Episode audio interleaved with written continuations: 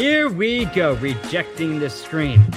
Brought to you by Built Bar, builtbar.com. It's the best tasting set of protein bars you'll find with really low sugar, low calorie. Just go to builtbar.com. Use the promo code locked on, get $10 off your first order. Noah Kozlov out here on the East Coast, out west, Adam Stenko. Last dance is over. So now what? Get to that hmm. in a moment. But the flu game, game six, 1997. It just doesn't pass the smell test. Now, I had heard the stories about food poisoning for years, and I'm sure you had too. But that's the first time I had ever heard that pizza story from security guard and George, I'm blanking on his last name, sorry, with an H, and Tim Grover and Jordan. Adam. George Koehler. George Koehler. George Koehler. Adam, how does someone get up to Michael Jordan's room knowing that it is Michael Jordan's room with food the night before game five of the NBA finals? No, that's the the question that now is on it should be on everybody's mind because I'm with you. I had never heard that before. Obviously the flu game, then then it turned into the hangover game and and then you started to hear food poisoning that started to come out a little bit but i didn't know a pizza no place was open in salt lake city night before a game. And i also know and not only am i questioning how food could have gotten up to the room that you knew was michael jordan's room but then the story becomes five guys are there delivering the pizza which of course i had never heard that part of it before but also Tim Dr- Grover, who's more responsible for Mike's body than anyone not named Michael Jordan. He didn't feel right about it. And Grover says this, but then everyone around him who didn't eat the pizza still allows him to go ahead and eat it. I, I know Michael Jordan's hungry, and I know that that he wields a big stick, if you will, in terms of his influence about what he's going to do. But these are all the people that he listens to, his advisors. If they didn't feel right about it, they're letting him eat the pizza that it's just a strange eh, the whole thing does not sit well with me either. No pun intended i'm sure. If if there's nothing open and tim grover didn't think the pizza was right then go to a convenience store go to a gas station get some oatmeal get something. I mean there's a, there's a gas station is always open. You can always go to one of those stop and shops or whatever the, the quick marts and you can get something. You might have to drive a while, but you can get there. Two, how did how was it known that it was going to Michael Jordan? Was that the only way that a pizza place would deliver at that time of night, saying um, it's for Michael Jordan? You've got to get it here. If so, that's really reckless on Jordan's party's part.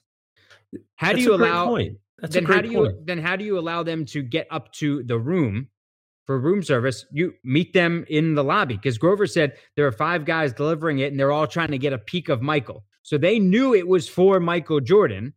So why not just meet them in the lobby? There are way where way too many things here that don't pass the smell test. That's a great call. I hadn't thought about it in those terms. And uh, you're in the middle of the NBA Finals. You're in Salt Lake City, where everyone is is going nuts about about you know. And this is the hype. This is the hype of Jordan Mania. The hype machine is out of control. All that kind of stuff. So, of course, you couldn't use his name. I'll tell you, Noah. I have a very close friend, one one of my best friends in the world. His name is actually Michael Jordan. He lives in Chicago So great. and So and great. and it's funny because how this applies he sometimes would tell me he'd like call for for reservations at restaurants and stuff and get hung up on. Or he has packages delivered to his house in chicago. He lives downtown in chicago and he gets stuff delivered to his house and he just sees the look on the delivery folks face when he comes to the door and they go oh oh you're michael jordan?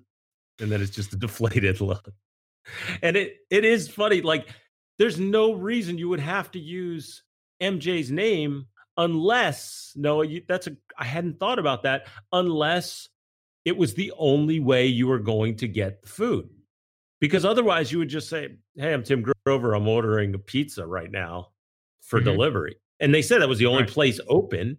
So why would you ever use Jordan's name if if that's the case? And then, like you said, you could just easily do it in the lobby, which is also the whole thing is is strange to me. It's also strange how, like, wh- wh- how this story evolved. Like, it was always flu-like symptoms. They said it during the game broadcast, and I'm still sort of in shock over the idea that why would it matter if you had the flu or you had food poisoning and you had to call out of work? Like, wh- why would you hold on to this other story or this other theory? That's the other one that didn't make sense to me. That's a good Like, point. why why not correct anyone? Oh no, it would have been a very simple correction. Oh, I, I wasn't sick with the flu. I actually I think it's food poisoning. Like, why is that? Or just no one ever bothered to correct or look into it? I, I don't know. Right, or, or maybe that would make him seem human that he got food poisoning and that there was a mistake made on his part. I don't know. But why also why couldn't if that place was open, why couldn't Tim Grover or somebody else gone and picked up the pizza himself? Yeah. I, none of that stuff actually makes sense to me. And it's a, it's uh, pretty wild though, Noah. That game, 38 points, which was his third highest performance scoring wise in that in that playoffs. Um, against the Bullets in the first round, he had the 55 point game, and then and then of course in in game six he he went off for uh, 39, so surpassed it. But the idea that he played nearly 45 minutes on that night uh, which once again the minutes have become a big thing ever since the very beginning of Mhm. of the last dance where we're questioning how many minutes jordan played but still remarkable what that guy was uh, able to accomplish um, throughout his run for sure So episode nine started with the Pacers series, a great, a great series. And what I didn't need to hear from Jordan was it became personal with me. Yeah, dude. We get it. We get it. We heard all- your hall of fame speech Right. Like this this list that he has, like he's got to have a copy of it somewhere. This list that he has is better than the Billy Madison List. the kill list the kill list.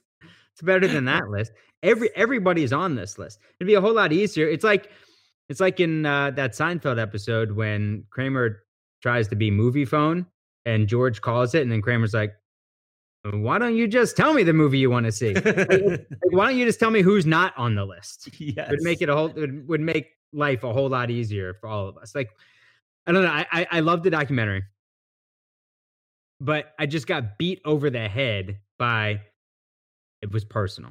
It was personal. It was personal. We get it. We get it. Well, especially because we know that so many of them, those slights are are made up in his head. They're contrived. It's not real. Obviously, the LaBradford Smith one later. Oh, then that was the great reveal. Uh, It never even happened. But there's also the part of that that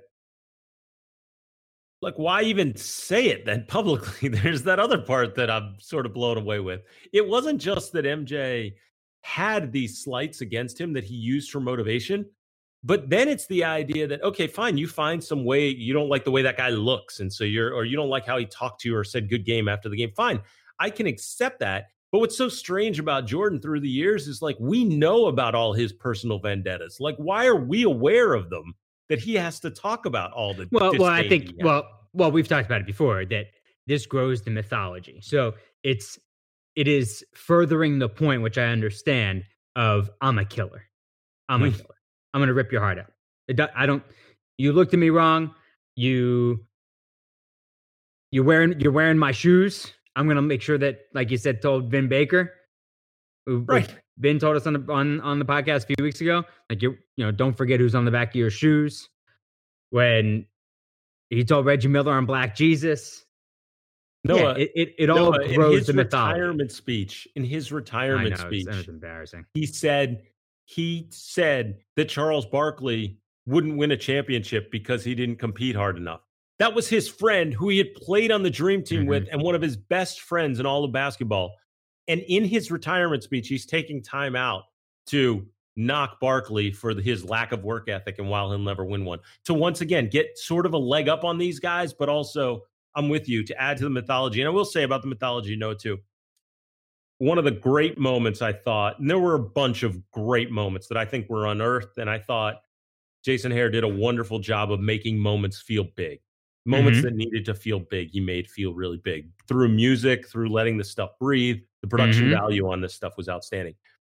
When Jordan is talking to, again, a guy that should have been in the opening credits of this documentary, Ahmad Rashad, before game seven against the Pacers, Eastern Conference Finals. And you're feeling the tension of just how big the game is. And Ahmad's sort of like adding to it, like some can, some can't, that whole thing. And I just thought, wonderful scene. But then when Jordan has this like real moment to him, I felt like where it was part ribbing, but it was also real. It was like he, you could feel how big and pressurized the moment was. And he says, Don't start talking to Scotty Burrell. Don't let Scotty Burrell hear this. Because in a way, Jordan understood too. He could take that stuff on mm-hmm. and he could live up to whatever it was. But he also understood for these other guys, as much as he beat them down, I thought of that was a very human moment. It was mm-hmm. like, nope, that guy's not going to be able to withstand it. And I think some people might have taken that as a knock on Scott Burrell, but I don't think it was. I think that's Jordan just understanding that some guys can handle that and some can't. But there was a Bulls player who was gravely overlooked in episodes nine and 10. So, Noah, Built Bar has been changing the game in my household. It's hard enough for us to keep food in the house, four kids. We're eating like crazy, obviously, not eating Sky, meals. Sky, Skylar, five five weeks old, really just Listen, killing those killing those built bars. Well, I wasn't necessarily counting her, but I was saying that Noah that that Noah that that Hudson, my three year old's eating for two at this point. Oh. The guy's a monster. He is a monster. So yes, my five year old, while she's not rating the the snack drawer, the energy energy drawer, she uh my my son's handling that. My two teenage daughters and Built Bar is is the one they just keep coming back to. It's crazy, and it's because these things taste so good. It's a protein bar, obviously, but it really does taste like a candy bar. They have all these flavors, 16 of them in total, eight chocolate nut flavors, and then eight that that are chocolate nut free flavors. 100% chocolate. And they're soft and easy to chew. They're covered in 100% chocolate. It's crazy. They're healthy. They aren't packed with sugar, which is keeping my wife happy. You know, she's already upset about the sugar intake in, in this household.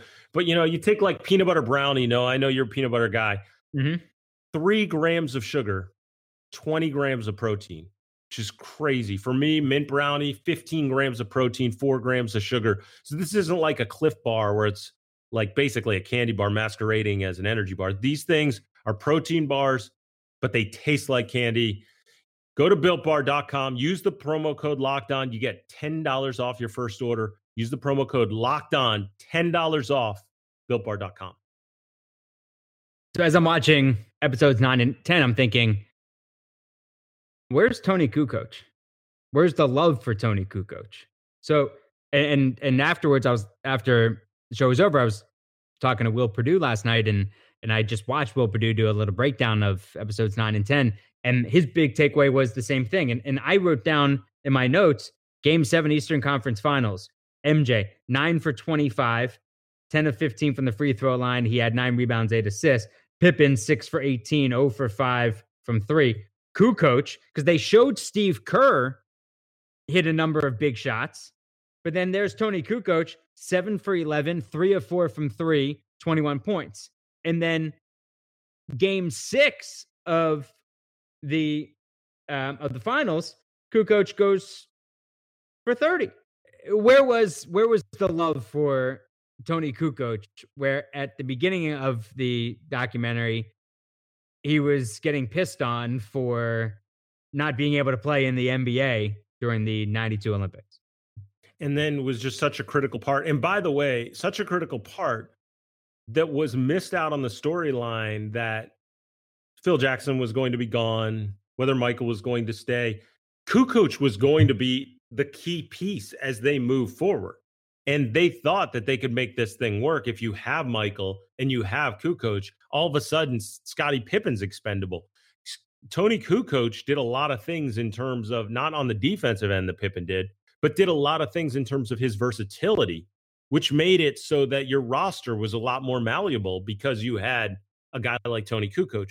And on the Pippen point, Noah, in that Eastern Conference Finals, um, in the three critical games against the Pacers, game one, Scottie Pippen, one of nine. Game six, six of 16. I mean, six of say 18, one of five from three. And then, as you mentioned, game seven, six of 18 again, 0 for five from three. So there were big spots. And it wasn't just then, but throughout many of the playoff performances in which Scottie Pippen disappeared, Toni Kukoc, Kukoc was a critical piece to this whole mm-hmm. thing. And like I said, he was a, he, he could play the point.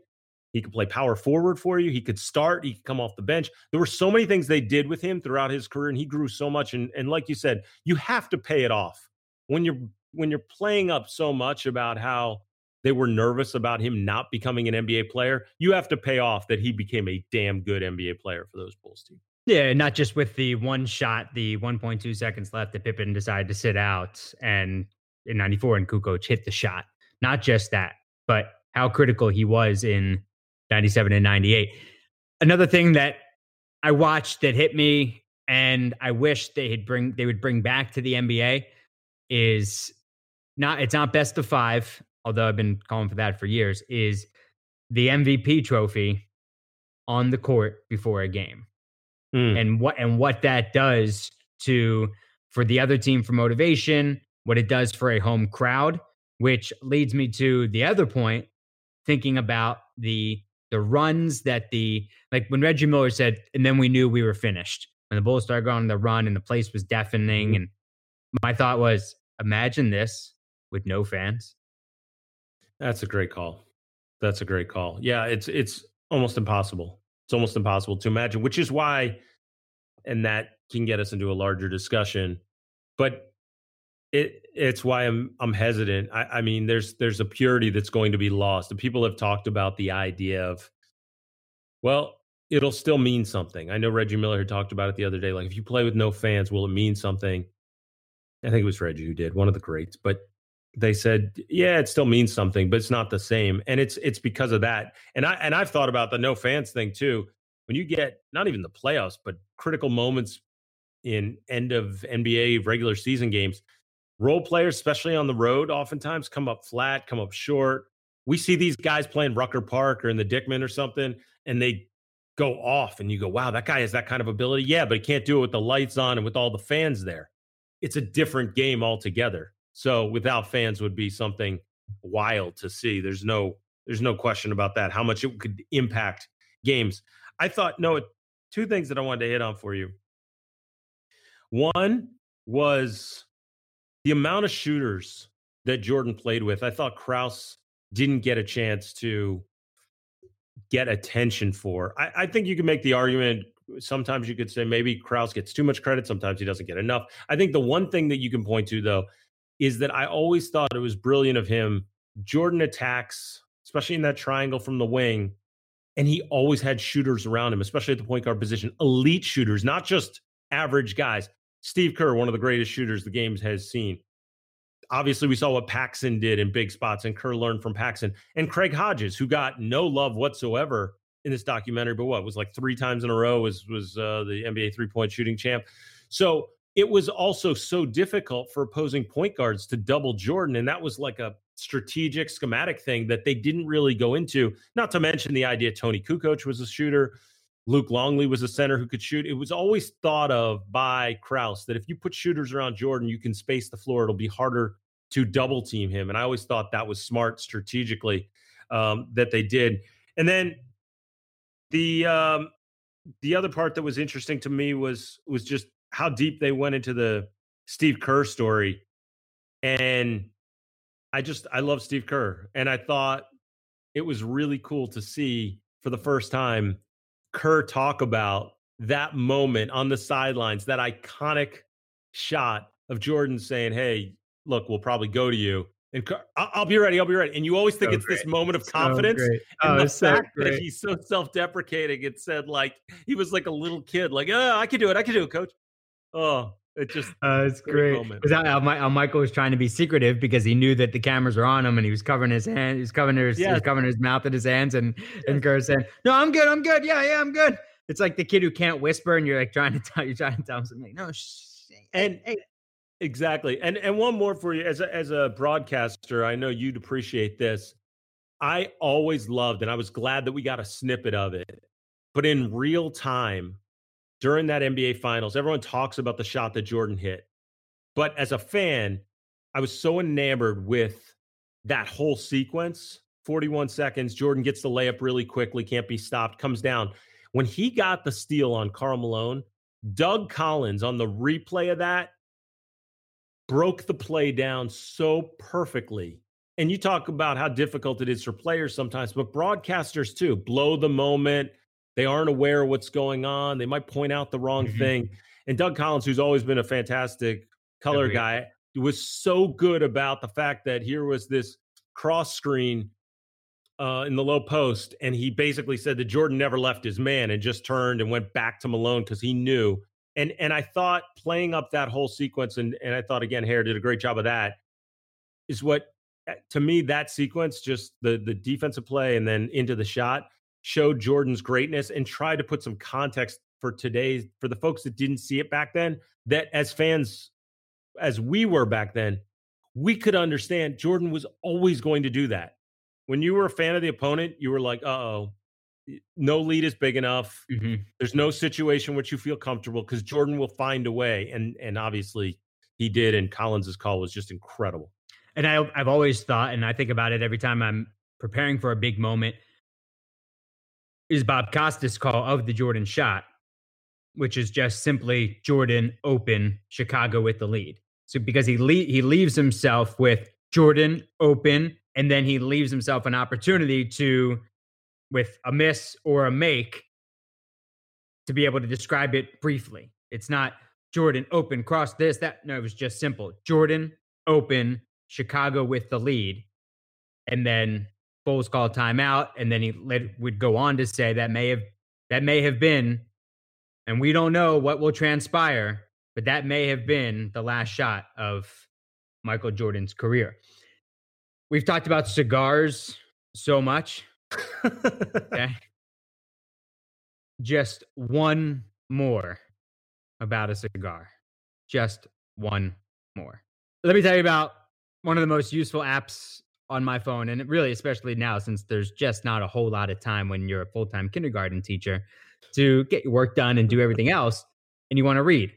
And it's called Blinkist. It's really unique and it works on any one of your devices and it takes the best key takeaways, all that need to know information from thousands of nonfiction books, and condenses them down in just 15 minutes that you can either read or listen to. And it's what I like so much about Blinkist. And I've used it on airplanes and now I'm using it at home.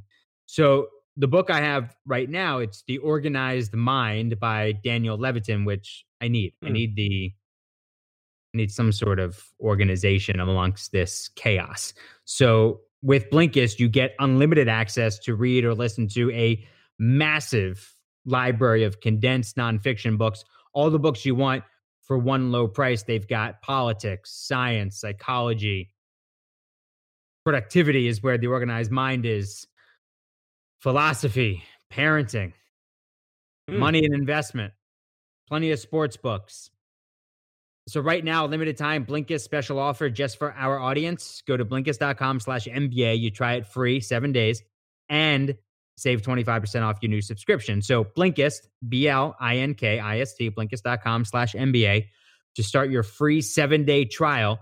And you'll also save 25%, but only when you sign up right now, Blinkist.com slash NBA.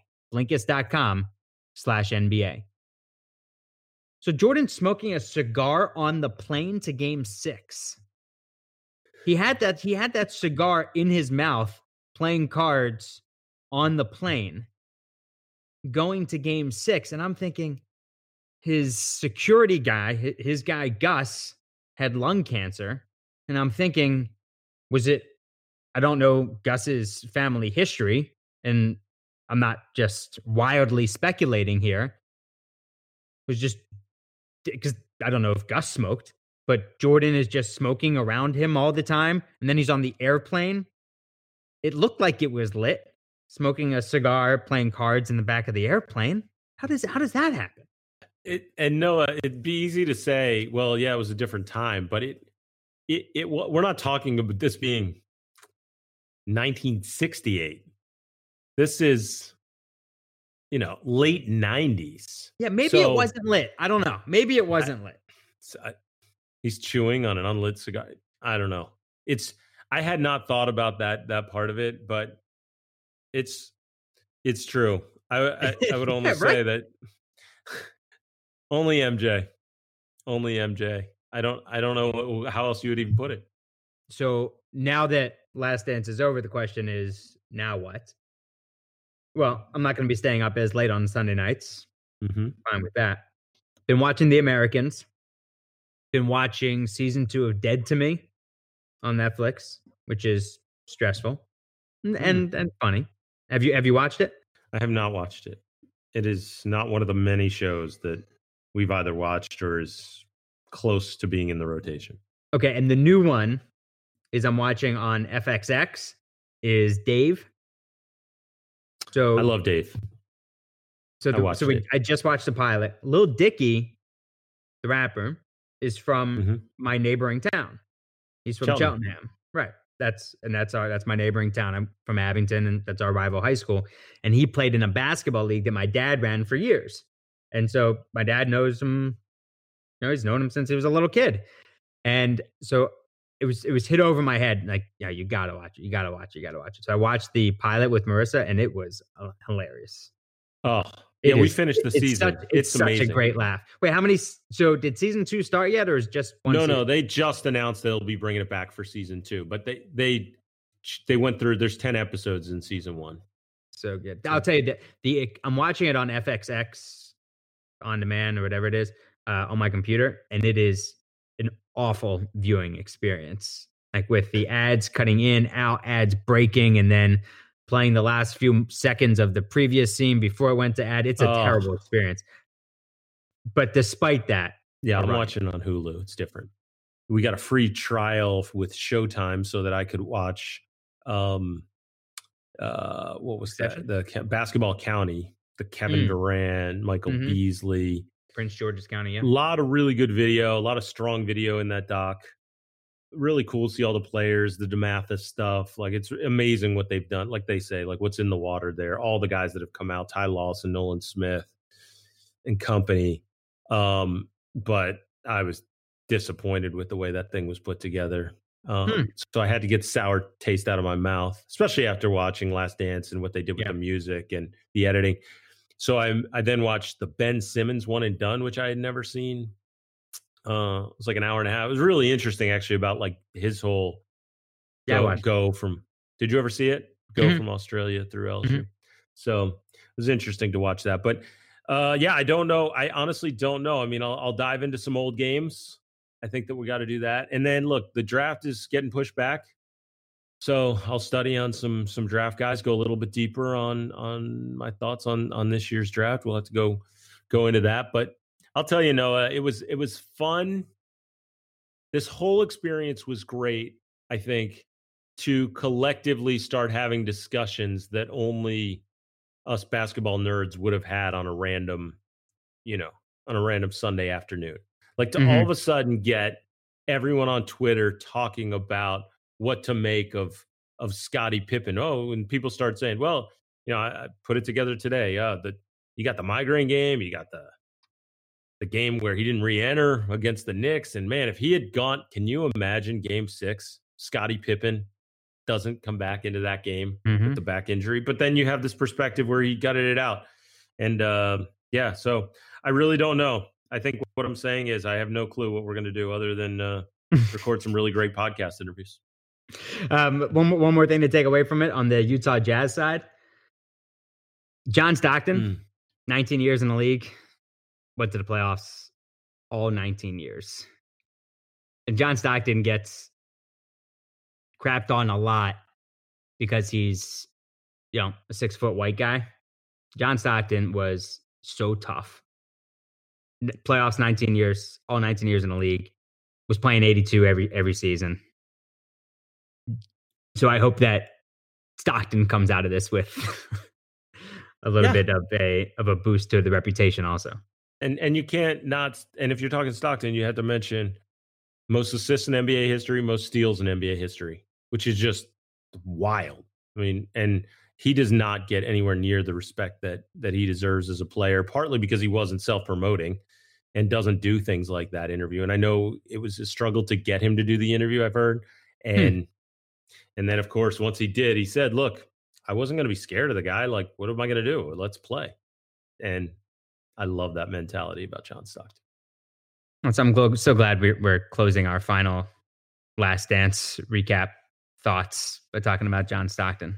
Not going to get that anywhere else. Get Adam on Twitter at Naismith Lives. I'm at Noah Coslov, C O S L O V, on Instagram at rejecting underscore the underscore screen. We go ISO every week also. We're going to have Chad Ford coming up. We're going to have Jarvis Hayes, the Wizards 10th overall pick back in 03 in the LeBron draft for the Wizards. It was the Jarvis Hayes draft. We'll have that conversation. Go back and listen to Vin Baker and Richard Jefferson, Ryen Russillo, Peter Vecsey. Go listen to Peter Vecsey talk about his interview with Karl Malone right after the 1997 finals when it looks like Karl Malone wants to punch Peter Vecsey in the face. Recommend doing that and check out everything else on the Locked On Podcast Network, your team every day. Adam, thanks, pal. You are the best.